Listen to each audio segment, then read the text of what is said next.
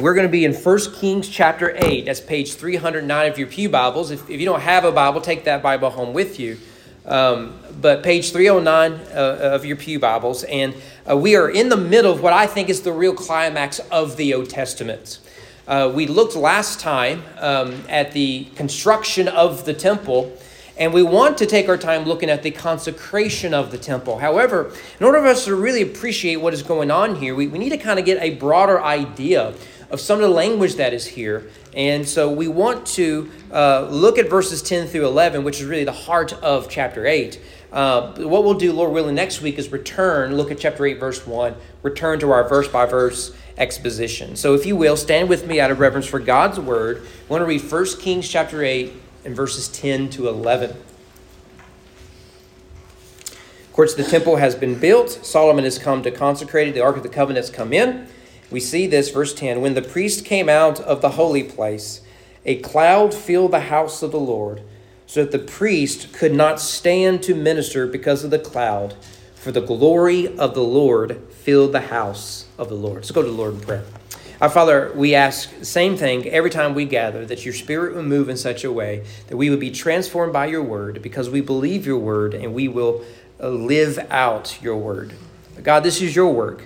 So open our entire being, body and soul. And may I decrease so that you can increase for your kingdom and your glory. Name your son, we pray. Amen. May be seated. In January 2008, then Senator and candidate uh, Barack Obama gave a speech as he was winding down the primary process to win the nomination for the Democrat Party, which eventually, of course, lead him to become president.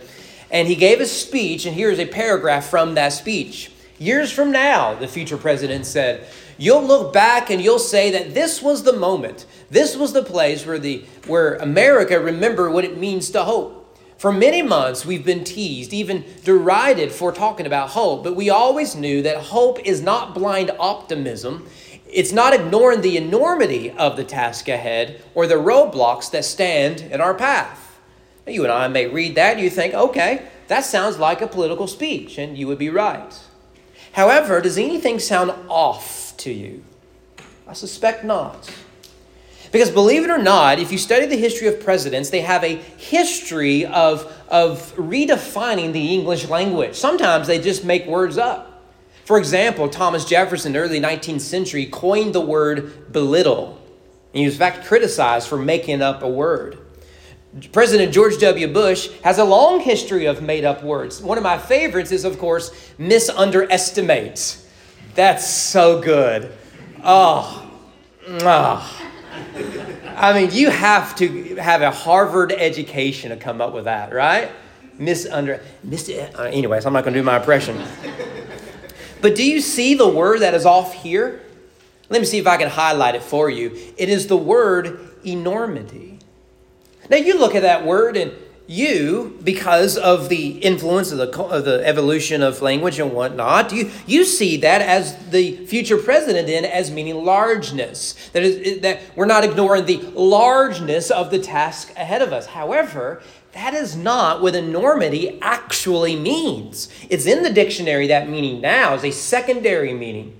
Its primary meaning is a shocking evil or an immoral act. So, what he essentially said was, we are not ignoring the immoral act of the task ahead of us.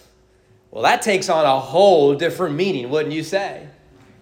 Now, you, you can imagine people who are snobs, you know, uh, language snobs, are writing into the New York Times to complain. Of course, not the New York Times, their personal blog and Twitter, of course. The point we need to see here is, is not to pick on pres- presidents and candidates, but rather to see that language can be a rather fragile thing. When we go into a word and we have certain assumptions about the meaning of that word, we can actually rob that word of its meaning. And when we do it to the Bible, we're really on dangerous ground. I have found in, the, in, the, in my study of theology and the history of the church what the mistakes we often make is when we assume the meaning of a word.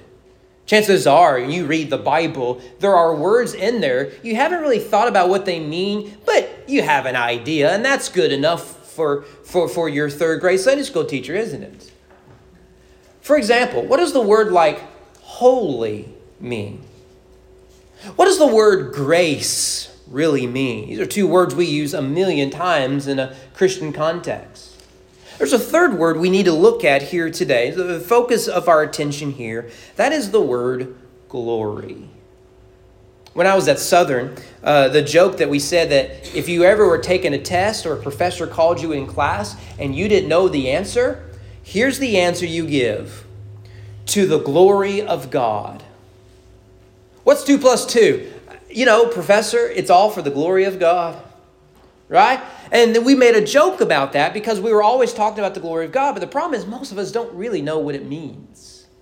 And so, in order for us to appreciate the consecration of the temple, we have to grasp the, the meaning of the word. Again, notice that the priests come out of the holy place and a cloud fills the what in the world is that cloud? Well we discover there in verse 11 that the cloud is the glory of god in the house of god. What does any of that mean?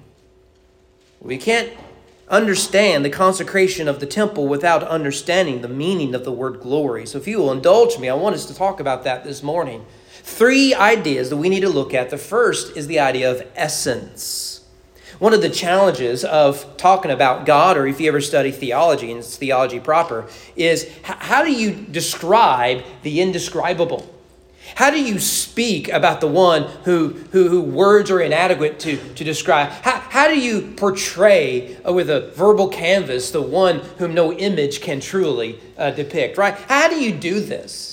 And this is an issue we see within the Bible itself. And one of the primary strategies that theologians, and I would say the Bible itself has, is not to talk about God uh, uh, per se, but to ascribe to him his attributes. So we talk about his love and his mercy. We talk about his providence, his sovereignty, his holiness, his justice, and his he, he has creator and sustainer. It's usually what it is that we talk about. But the Bible does want us to understand not just things about God, but also who he is in his essence. Remember that when Moses came to the burning bush, he's sort of like, okay, I'm going to hang out with and redeem my people. When they ask, who talked to you in the bush, Moses? What's your name? Remember, the name is I am. It is the name to be. God is the divine is. Right? That's as good as we can get in our in our human languages. Well, the Bible does help us to do this. Uh, for example, we could talk about the word holy is, is, is, is one word that we have here. The idea is, is, is it describes God's essence of purity. He is separate from his, his, his creation. God is holy. And then we can talk about glory. Glory is a word that draws our attention to the essence of God. Now, when we use the word glory, what it means uh, in its essence is twofold. First of all, the word, its etymology, means heavy. It means heavy. Now, that may sound strange, but it does mean heavy. For example, when the priest Eli in 1 Samuel 4, remember that he, he, he falls back in his chair? Why did he fall back in his chair? He was glorious. That's why he fell back in his chair. He's overweight. He broke his neck. That's the word used. It says he was a bit on the glorified side. That's what it says, right? right? Um, in 2 Samuel 14, remember Absalom's hair is described as long and glorious. It's long and thick. It's heavy, right? It's got a weight. In fact, the text gives us the, the weight of his hair. You do with that whatever it is you want, right? But the word means heavy. Now, if you're sitting there saying to yourself, self, that makes absolutely no sense. Sure, it does. When you were young and you were cool, and, and someone, and, and among your friends, and someone said something profound, what would you, what would you say? Dude, that was deep. Are you describing the process of digging a hole at that moment? No, the word deep carries with it an additional meaning. And so the word deep helps describe what it is you're trying to portray about the conversation you're having. So does the idea of heaviness. So in the Bible, what we see is that the word glory, in this context of heaven or heaviness, is rather uh, describes uh, uh, someone who has great honor, great possessions, great reputation. Abraham, for example, is described to be wealthy. He has great glory. His, his wealth is heavy. Or we can see that that reputation, David is worried about his honor, his glory among the nations. Or, for example, this is applied to God in Isaiah 43 everyone who is called by my name, who I created for my glory. His honor, his glory. So here we think of the idea of his reputation. God is holy, he is righteous, he is jealous, he is honorable, he is eternal, divine, omnipotent, good, he is glorious. Not only does glory uh, describe the essence of God as heavy or honorable, it also describes the meaning of bright I suspect this isn't surprising to many of us. We, we, we've phrase like the Shekinah glory of God without even knowing what either one of those words means. But we understand it has the idea of brightness. For example, in Revelation 21, we see the city, that is the New Jerusalem, has no need of a sun or a moon to shine on it, for God's glory gives it light. That's very clear what the meaning uh, is there. Or remember in Luke, in the birth of Jesus, remember that the angel of the Lord uh, appeared to them and the glory of the Lord shone around them. Clearly, a reference to light and brightness of the light. No one saw, you know, the, the, the, the glory of God among the divine beings and, and thought, man, can someone turn a light on in here? No, it was bright associated with God's glory. Hebrews 1 uh, says, Jesus is the radiance of the glory of God. Radiance is the idea of brightness. Now, what we don't mean here is just to say, look, God in his essence is really bright, right? You need some like some real strong sunglasses and sunblock, not the Walmart kind, right? You need something that you can't even get on Amazon, right? You that, that's what we mean by it. Moving on. Again, it, it helps us grasp something about God. Here, the idea, if we could use the word, would be something like, like beauty, awe, awesomeness. Right, when it describes God's glory as brightness, I guess the closest thing we have is, you know, when you go to watch a long movie in the theaters and lights are out. You ever go to the theater where, where you, you walk out and you immediately go outside? And it's a bright sunny day, right? It's two o'clock in the afternoon, no cloud out. That's as close as you and I can get to the glory of God in terms of brightness. But here we are awestruck, we are overwhelmed by God's majesty and splendor. Now, what the Bible does is it takes the essence of God, His glory, and, and it attaches it to some of His roles. So we talk about the King of glory in Psalm 24, the God of glory in Psalm 29, the glory of Israel in 1 Samuel 15, the Father of glory in Ephesians 1, and that God is glorious and awesome, Deuteronomy 28. So we see in, in His essence, in these various roles, as King, as Father, as Savior, whatever, He is glorious. And this heaviness is what makes the sense of the temple so significant. God's glory came down. Too often we just read through that because we've told ourselves we have to read this passage and we don't really pause and consider what it is that's happening there. If you were standing there at the, the magnificent temple of Solomon, that itself would leave you awestruck only to, to witness the presence of God coming down among his people. Suddenly, the temple is small in comparison. You wouldn't leave that moment saying, you know what, that was really cool. You would leave and say, and things are really heavy right now. Things are really glorious here. And so it is, we see the same thing as stated in Exodus 40 when God came down to be amongst people with the tabernacle. The cloud covered the tent of meeting, and the glory of the Lord filled the tabernacle. Same language we see here in 1 Kings. Moses wasn't able to enter the tent of meeting because the cloud settled on it, and the glory of the Lord filled the tabernacle. Same thing here. The priests are having to come out because God is coming in. And you cannot be there with him. It is an all struck moment.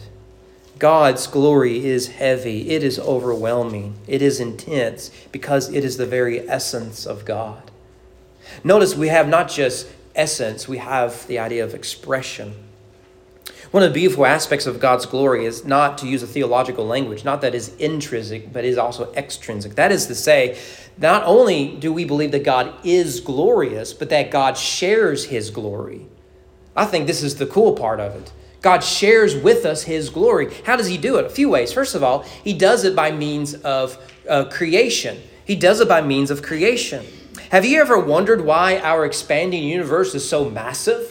We have within our galaxy billions and billions and billions of stars, and we are just one of billions and billions and billions of, of galaxies. And this universe that we are in, creation itself is expanding. The reason it is like that is not because of the aliens. The reason it's like that isn't because we have we might need to find another earth to escape too soon. Rather, we see through Scripture, God created to both demonstrate and to reflect His glory. We see this throughout the Bible. Psalm 19:1, right? The heavens declare the glory of God. The heavens, creation itself, it is as if it is singing the glory of God by reflecting the glory of God in creation. Isaiah 43, everyone who is called by my name, whom I created for my glory. Notice again that it is not just the cosmos, it's the creature. We are to reflect God's glory. That is why that the God of beauty creates beauty. Our understanding of beauty comes from creation, which is a reflection of God's glory. Creation of God reflects the glory of God. Secondly, judgment. God's glory is shared in judgment. It's striking to me as an American that we are always crying for justice, but we are shocked to discover God is a God of judgment and justice. And we would say he is glorious just, gloriously just. Isn't it good when evil is punished? Isn't it good when the righteous are rescued? Isn't it good when justice wins? Isn't it good that God's glory is manifest in the judgment of the wicked? Yeah. For he is more just than we are, for he is gloriously just. And so when judgment is carried out, we are seeing God's glory shared among his people. We see this in Exodus 14 with Pharaoh, that God hardens Pharaoh's heart, and I will get glory over Pharaoh. He has hogged it all for himself for far too long. I'm going to do the impossible so that the nations will know I am glorious and you are my people. Or consider Ezekiel 28. Uh, Thus says the Lord God Behold, I am against you, O Sidon, and I will manifest my glory in your midst. And they will know that I am the Lord, and I, and when I execute judgments for her, I will manifest my holiness. Notice there the connection between glory and holy regarding the essence of God.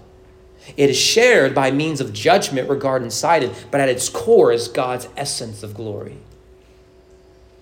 God is glorious in his judgment. Thirdly, God is glorious in redemption. Salvation is not an entitlement, it is a result of God's glorious grace being made known among sinners.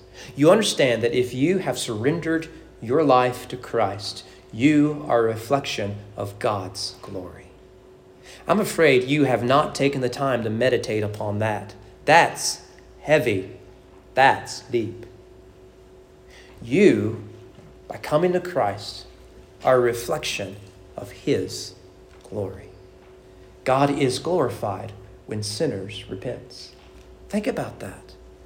We see this in Romans 9 when Paul just says that what if God, desiring to show his wrath and to make known his power, has endured with much patience vessels of wrath, you and me, prepared for destructions, in order to make known the riches of his glory for vessels of mercy? You see, you see what he did there? Judgment is an act of God sharing with us his, his, his glory, but he also chooses to share his glory by the salvation of sinners. Isn't that incredible? We are here right now because God has chosen to share his glory with the wicked, with sinners, with rebels, you and I. And that is true not just in our moment of redemption, but in the process of sanctification as we become more like Jesus, as we grow in holiness. For example, Jesus say, By this my Father is glorified. You bear much fruit and prove to be my disciples. You see how God shares?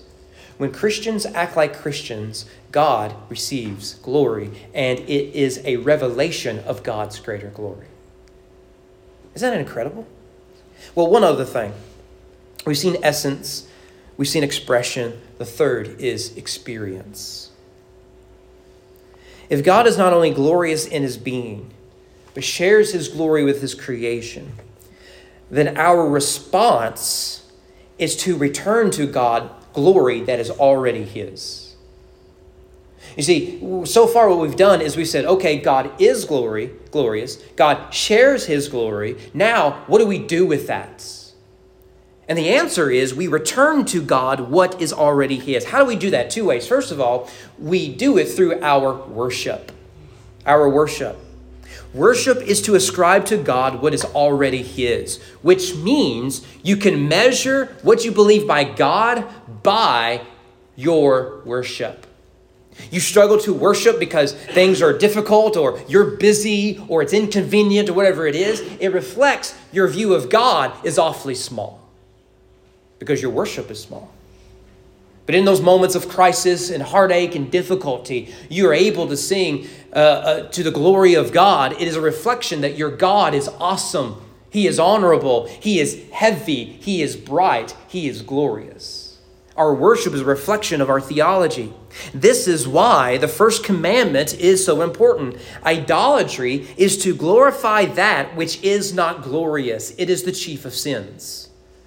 The idols of America, whether we talk about food or sex or power entertainment, money or influence, they are not glorious. God, in his essence and in his expression of his glory, he alone is glorious. Thus, he alone is worthy of our glory, to extol upon him what he is. It is the moment when finite creatures acknowledge that God is glorious. We see this throughout the Bibles. Consider the angels, for example. My favorite chapters in the Bible, Revelation 5. I looked, behold, John says, around the throne, right? It's the lion lamb imagery. The voice of many angels, saying with a loud voice, Worthy is the lamb who was slain to receive power and wealth and wisdom and might and honor and glory and blessing. Notice the context of their worship is Christ as lamb crucified. Or we can consider a Revelation 19:1. And this I heard what seemed to be the loud voice of a great multitude in heaven crying, Hallelujah! Salvation and glory and power belong to our God. You see how the Bible struggles to, to, to help us to grasp the beauty of God. So at times it just throws all these adjectives out, one of which, the chief of which, is glory. He who has salvation and glory and power associated with him and if the angels will sing to the glory of God. then surely we should. For we have experienced what the angels have not, and that is the redemption of our souls. We never have reason not to worship. Psalm uh, 115 Not to us, O Lord, not to us, but to your name give glory for the sake of your steadfast love and your faithfulness. Notice that the experience of glory is a, leads to us responding to give glory. Psalm 66 2 Seeing the glory of his name, give to him glorious praise. And you can start in Psalm 1, you can go to Psalm 150. What are you going to find? Over and over again, let us praise the Lord for he is glorious. We give glory to the one who is glorious. Secondly, we glorify God not just through our worship, but by our walk. When we walk, when our walk does not match our, uh, match our worship, we are living in sin. It's not really more complicated than that. But if we focus our if the focus of our worship is the resurrected Savior, then so will our lives be. We should glorify God in all that we do. This is very clear in Scripture. Let me give you one verse. 1 Corinthians 10 31. So whether you eat or whether you drink, whatever it is that you do, do it all for God's glory. So when I was at Southern, this is what we meant by to the glory of God. Because what the school wanted us to see, that what should motivate us every single day for the rest of our lives is that God would be glorified in all that we are and all that we do. We want to extend back to Him who He is, what He has done for us. This is the essence, not just of our worship, but of our walk. Our lives must be God focused and not self focused. I recognize that this is anti American right now. The American creed is me. I shared this before years ago. I believe my wife and I were still in college. Um, the person of the year for Time Magazine, do you remember what it was? You. On the cover of Time magazine was a mirror. You were the person of the year. And here comes the gospel claiming otherwise. The center of your life should not be your feelings, your emotions, your wants, your desires, your victim mentality, or your entitlements. The center of your life should be Christ crucified to the glory of God and nothing else. This is what we are called to be. Calvin was right when he said, We never truly glory in God until we have utterly discarded our own glory. That is true. That is so true. Because by comparison, you and I are nothing. Nothing. But God is glorious and worthy of His glory. This applies to your place of employment, to your home, to your entertainment, to your relationships.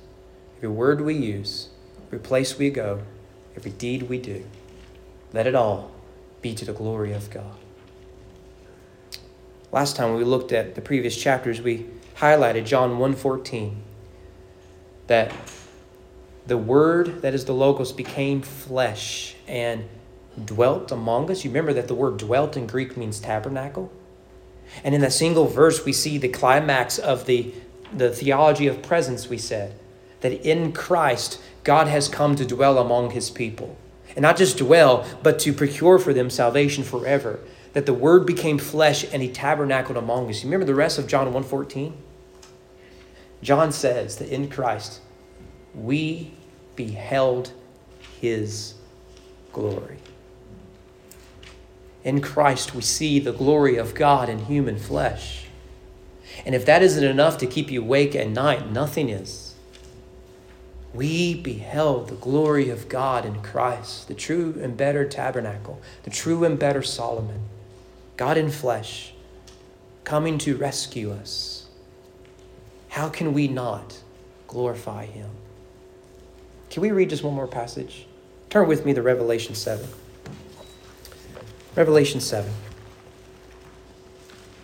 The thing about Revelation is often we come to it and we, th- we think it's only about a timetable for the end times. And we, we can do the end time stuff too, but as its essence is to encourage a persecuted people at the brink of extinction not to grow tired and weary, for the glorious God will triumph in the end.